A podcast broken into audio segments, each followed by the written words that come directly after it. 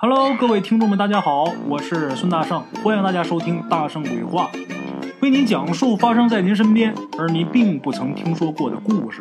每天晚上，《大圣鬼话》与您不见不散。大家好，孙大圣，今天呢给大伙儿播一个短片故事。这两天呢一直在播阴阳屏，这短片这边啊，大伙儿就开始催了。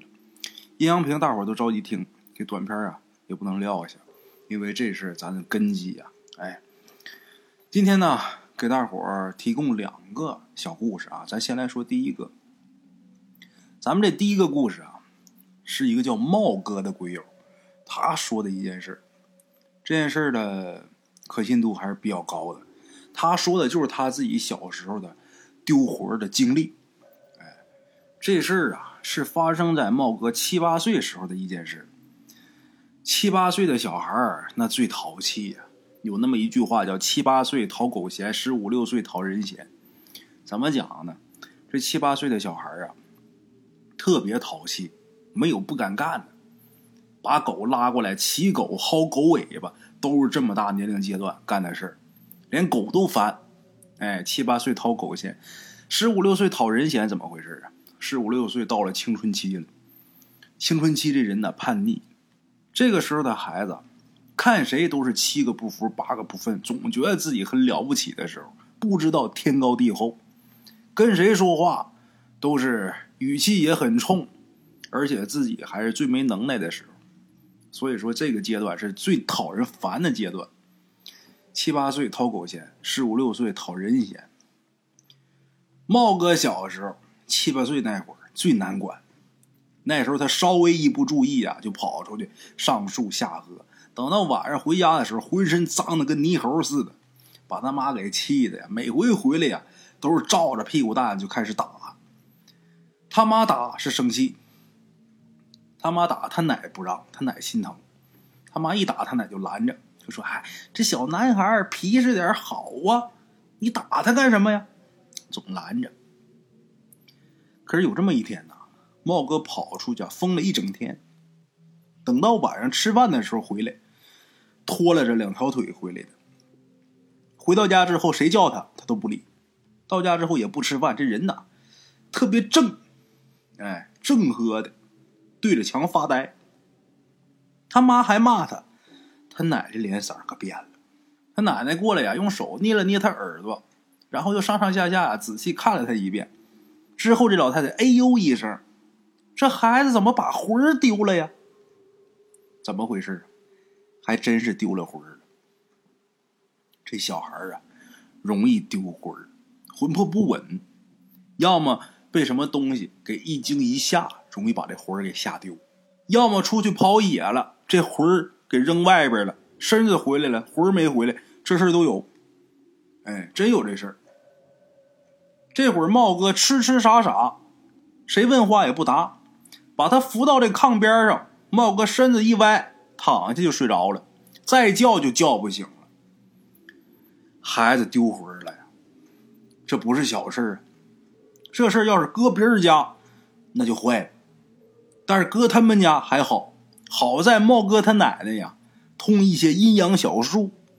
这老太太在村里边也是比较有名气的一神婆啊。别人家碰这事就乱了，他们家还好，他奶奶一分钟都没耽搁。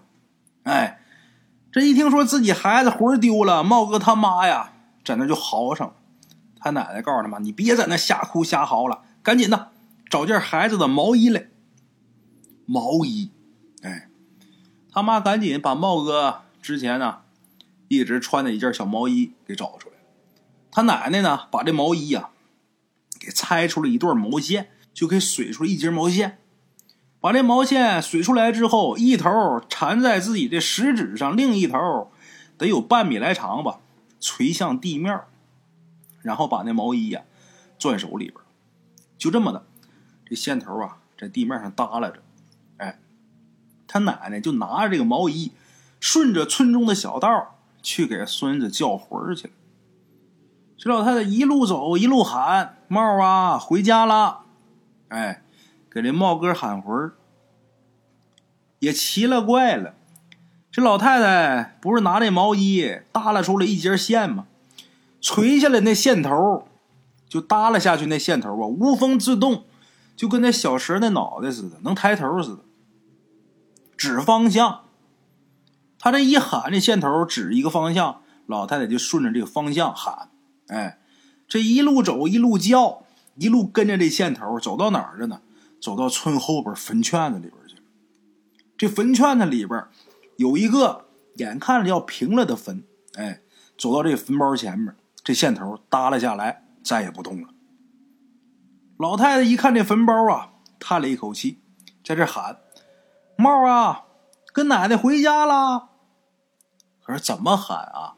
这毛衣线头可没动静，一点动静没有。这会儿老太太又看了一眼那坟包，然后把这线头给收起来。收起来之后，围着这坟包左三圈右三圈，闭上眼睛叨咕几句。一睁眼，眼前这景色可就变了，变了样了。变成什么了呢？一座黄土院子。两间小房，这院子和房啊没什么起眼的，但是这院子里边熙熙攘攘，可都是人。哎，这些人长得都怪模怪样的，排成两排，手里边都拿着一丈棍。什么是一丈棍呢？大伙看电影电视剧里边那大老爷升堂的时候，在下边站着两排衙役，那两排衙役手里边拿那水火无情棍，那就是一丈棍。哎，这会儿这个院里边。也是两排人，嗯，都拿着这一丈棍，而且还互相推推搡搡的，嘴里边叽里呱啦的，你踩我脚了，你撞我腰了，乌烟瘴气的，乱作一团。这老太太顺着这两排人站的这个队都是七扭八拐的，顺着两排人中间七扭八拐这缝往前看，在这两间房屋檐下边摆着一张黑木桌，这桌子后边坐一老头。长得是尖嘴猴腮的，长得模样是挺难看的，但是这头上啊还戴着一顶乌纱帽。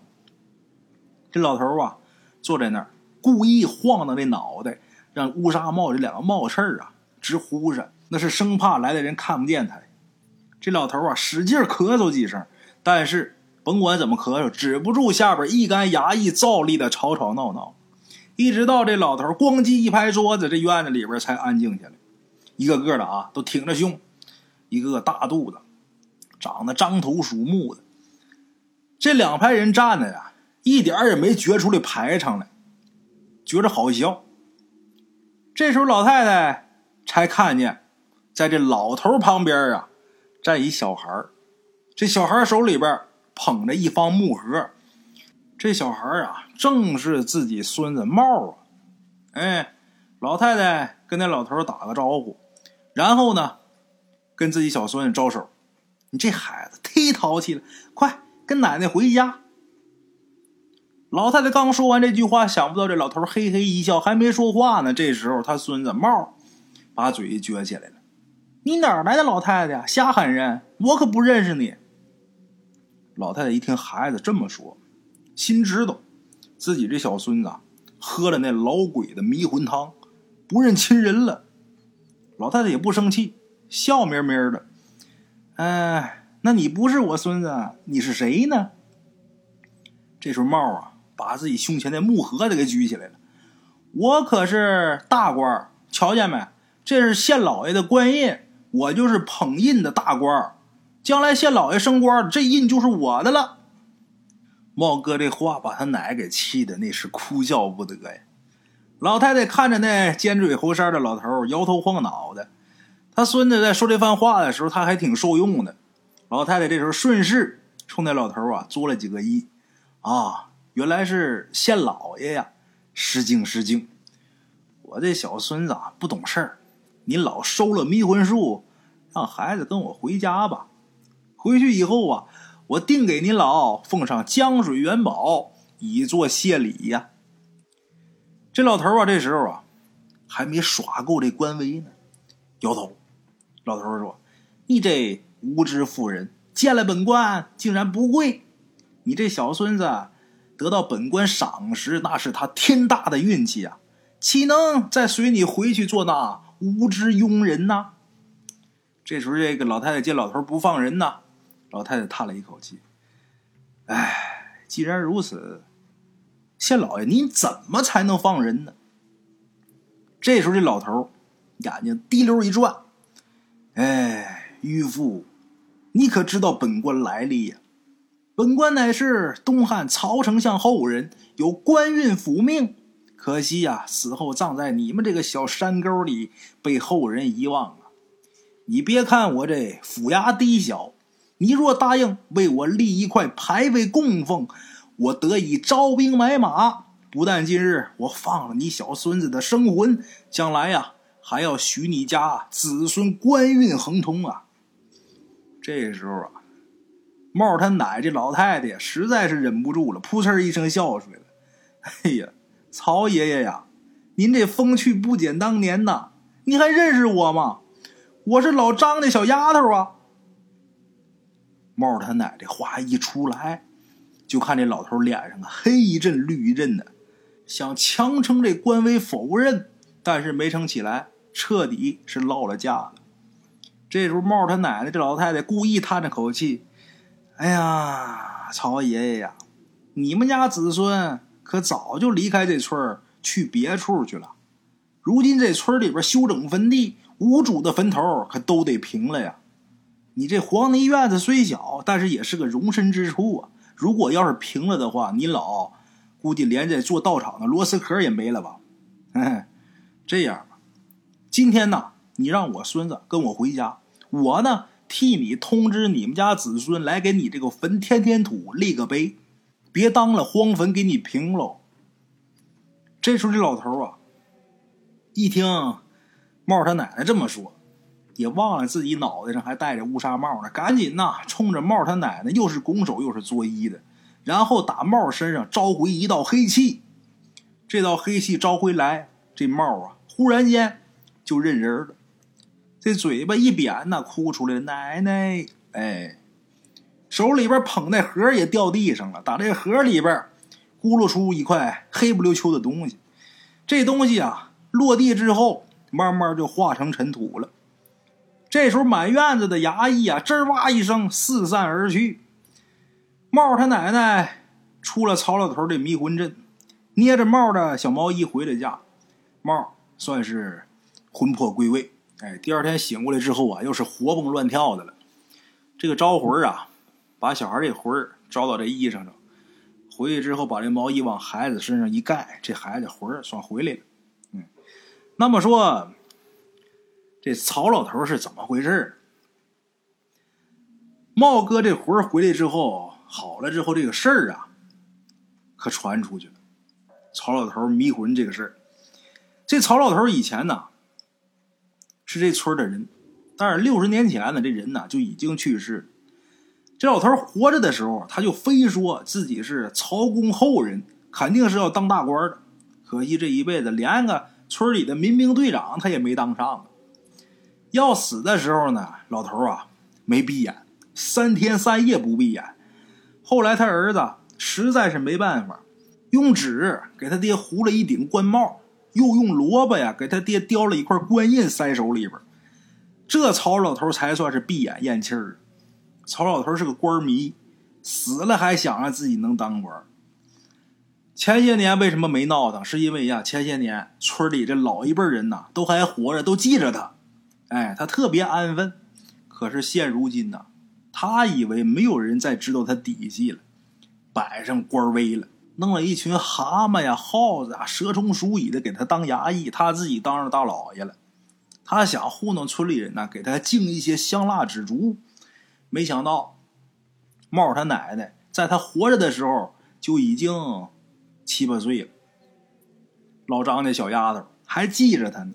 结果这场大戏穿了帮了，穿帮之后。灰溜溜的把帽这魂给交出来。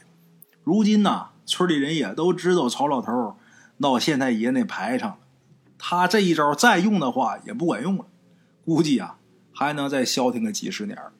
哎，咱说这官迷呀，也真是够可以的了。到死了还以为自己是大官呢哎，这是给大伙儿分享的第一个小故事啊。这第一个故事给大伙儿说完，大圣再给大伙儿说一个，说一个关于螳螂的故事。螳螂大伙儿都应该知道，这东西南北方都有。我们小时候，那山上也好，还是哪墙头上，这螳螂可不少见。我们辽宁话管这东西叫刀郎。小的时候啊，我还没少吃过刀郎。那时候反正也不光我吃，那整个村里边都吃这东西。那个螳螂啊，大肚螳螂，就肚里边有籽那个啊，还没排卵那个大肚子，把它抓了之后，把这个肚揪下来之后，小时候烧火那灶坑啊，放在灶坑里边烤一烤，烤的焦黄，一闻还特别香。小时候没少吃那东西，后来稍微大一点，明没事就觉得那东西恶心了。小时候没觉得它恶心，还觉得挺好吃呢。今儿咱们这故事啊，说说这螳螂这刀了。咱们鬼友小的时候呢，他姥姥啊就老告诉他们，别伤害螳螂。他姥姥说这螳螂啊是他们小舅。一直以来呢，咱们鬼友都认为这是他姥姥不想让他们伤害这一个小昆虫，所以呢才这么说的。一直到最近，咱们贵友偶然问起他妈这事儿，才知道这事儿确实是一件不可思议的事。他小舅舅这人啊，是他妈最小的一个弟弟，咱们贵友他妈最小的弟弟，生性比较调皮，小时候也不好好上学。初中毕业以后呢，干脆就不去上学去了。一直到二零零七年春天的时候，他小舅结婚。虽然他这个小舅舅那时候已经二十三岁了，也算是大人了，可是有的时候还跟小孩似的，挺调皮的。为了养家糊口，他这小舅啊。就跟鬼友一表叔俩人合伙啊，开了一个小煤矿。因为这煤矿规模小啊，所以他小舅也得下井去干活去。有了这个煤矿，他小舅这一家生活算是有了保障。虽然说下井挺辛苦的，但是鬼友他小舅干的挺开心的，这日子有奔头。鬼友他小舅妈，哎，也在那年呢怀孕了，就是咱们鬼友现在他的这个表妹。他这小舅啊，幸福的生活算是开始了。可是刚刚开始，谁也没想到厄运就来了。二零零七年秋天有那么一天呢，就跟往常一样，这个小煤矿矿井井然有序啊，呃，运作。上午的时候，大家干完活，陆续的呢就出这矿井。鬼友他小舅呢，因为呀要引爆炸药，所以他最后出来。他经常干这个事儿。放炮这事一直是他干，大伙呢也没觉得有什么不妥的，因为他平时做这项工作啊做的很好。大伙先出来都在井外边等着他，可是这一回啊，跟往常不一样，他用的时间比以前要长。一开始大伙也没担心，以为鬼友他小舅在里边先撒泡尿，然后再点或者怎么着大伙在外边还有说有笑的呢。一直到后边听着这炸药响了之后，还没见人出来，大伙知道出事了。这炸药啊，要想把它引爆的话，得用雷管这雷管呢，有一根导火索导线。鬼友他小舅只要把雷管那导线点着就行了。这导线的长度足够，鬼友他小舅打在矿井里边走出来的。可是不知道什么原因，鬼友他小舅没出来。被炸了。等鬼友他小舅被大伙抬出这矿井的时候啊，还喘气呢，还有呼吸呢，嘴里边还嘟囔呢：“我不想死。”哎，嘴里边嘟囔：“我不想死。”可是生死之事啊，不是你说了算的。全身被这炸药炸的血肉模糊，右腿儿整个给炸的就剩点皮连着了，整个就离开身体了。最后结果抢救无效。人死了，扔下结婚不到一年的媳妇儿，还有没出世的女儿。那么他小舅到底是怎么出事的呢？鬼友他妈告诉他，那天他小舅啊，本来应该引爆一上一下两个炸药包，后面大伙在出事之后啊，回到矿井里边发现，爆炸的只有下边那个炸药包，上面那个雷管的引线都没点着。地上还能有十多根没划着的火柴，这时候就有人推测，可能是因为这火柴受潮了，划不着。鬼谷他小舅应该是先点着下边那雷管，然后一直都划不着火柴，上面那还没点着呢，下边那雷管就已经炸了。哎，这是后边别人推测的，当然具体到底是怎么回事，只有鬼友他小舅知道了。大伙根据现场推测，这也算是合理。哎，当天下午，他小舅就死了。家人从医院把他小舅的尸体给抬回来，停放在家里边，准备第二天下午下葬。就在把这尸体抬回来之后啊，也不知道打什么时候开始，陆陆续续的，他们家就开始招这个螳螂，好多螳螂往他们家里边挤。这屋里边。爬满了螳螂，墙上也有，地上也有，房梁上也有，连蚊帐上都是螳螂。大家伙虽然觉得奇怪啊，但是谁也没把这些螳螂跟他小舅的死联系在一起，也都觉得他们之间呢不可能有任何联系。可是等鬼友他小舅第二天下葬之后，这些螳螂突然间就都退了，一只都没留下。哎，大伙就觉得特别不解。咱们说到这儿啊，鬼友们可能觉得。这事儿也不足为奇，也觉得鬼友他小舅跟这螳螂没什么联系啊。咱们鬼友他妈当时也是这么认为的。后来直到听到矿里边这矿工跟他一起干活这矿工说起他小舅在出事前一天的一件事儿之后，他妈还有所有人都觉得他小舅这死跟这螳螂有关系。怎么回事啊？鬼友他妈。听鬼友他小舅这矿友说呀，鬼友他小舅在出事的前一天啊，在这个井底下跟好几个矿友干完活之后，就在出事的那井里边休息，大伙聊天聊天的时候呢，大伙就发现呢，有一只螳螂在地上，大伙都很奇怪，不知道这螳螂怎么跑矿井里边来了。鬼友他小舅这人，咱前面说了，生性顽皮。看见这刀了，哎，把这刀了就给抓过来了。抓来之后啊，在这玩，大伙也都笑他，说跟个孩子似的。说你可别别瞎扯了，给他放了吧。顾他小舅玩的挺开心的，让他放他还挺不高兴的。他感觉在这个井里边啊，发现这么一螳螂还挺好玩的，正好消遣。最后鬼友他小舅玩够了，也没把这螳螂给放走，把这螳螂啊腿儿给扯下来玩了。一直到这螳螂奄奄一息，然后用脚把这螳螂给踩的血肉模糊。大伙想想这螳螂，再想想鬼友他小舅。那工友说，那天鬼友他小舅扯下来的那个螳螂的腿就是右腿。鬼友他小舅死的时候浑身血肉模糊，右腿被炸的。就剩点皮连着了，难道说这事儿它就是一巧合吗？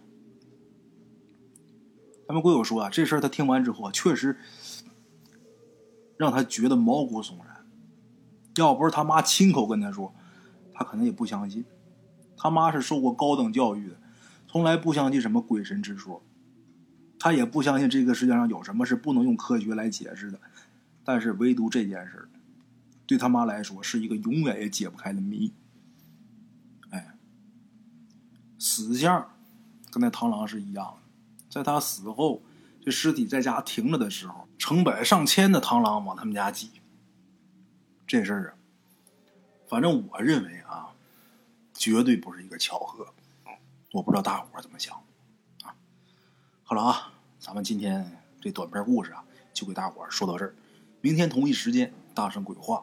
不见不散啊！路边的茶楼，人影错落。用声音细说神鬼妖狐，用音频启迪人生。欢迎收听《大圣鬼话》。Hello，大家好，我是主播孙宇。吃完了饭，然后就回到自己的课室上啊。喜马拉雅、百度搜索“大圣鬼话”，跟孙宇、孙大圣一起探索另一个世界。那天山女子独守空城，也只是感谢鬼友们，感谢鬼友们，感谢鬼友们一路陪伴。大圣鬼话，见字如面。欲知后事如何，且听我下回分说。